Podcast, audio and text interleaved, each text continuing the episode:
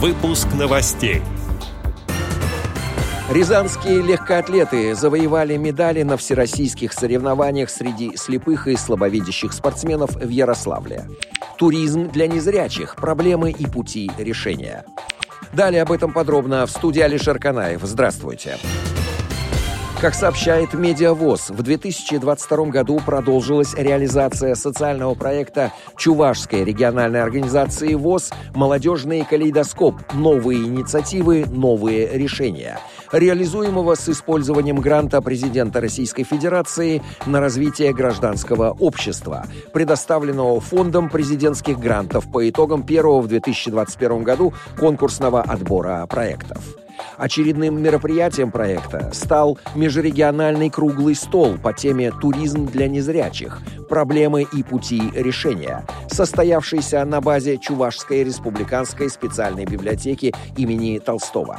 В рамках круглого стола обсуждался широкий круг вопросов о роли туризма в становлении личности человека с ограниченными возможностями здоровья.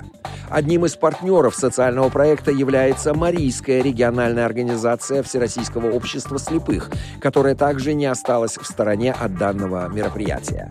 Представители Марийской региональной организации подготовили в дистанционном формате и представили доклад по теме «Спортивный туризм как средство реабилитации незрячих». По итогам мероприятия все участники получили соответствующие сертификаты. Как сообщают рязанские ведомости, с 25 по 27 февраля на старт в Ярославле вышли более 170 атлетов из 29 регионов страны. В составе сборной команды Рязанской области пять медалей завоевали воспитанники спортивной школы «Орион» Леонид Педанов, Дмитрий Железнов и Александр Никиткин. По итогам соревнования Александр Никиткин одержал победу в прыжках на высоту и завоевал серебро в прыжках в длину. Леонид Педанов Ульянов показал лучший результат в беге на дистанциях 60 и 200 метров. Дмитрий Железнов стал бронзовым призером в беге на дистанции 200 метров. 28 февраля 2022 года отделом по работе с молодыми инвалидами по зрению КСРК ВОЗ на платформе Zoom в режиме онлайн была проведена отчетная конференция, участниками которой стали молодежные координаторы Северо-Западного федерального округа.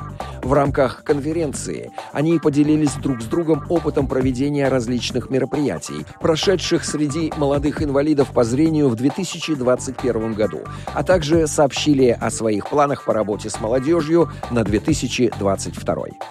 Отдел новостей «Радио ВОЗ» приглашает к сотрудничеству региональной организации.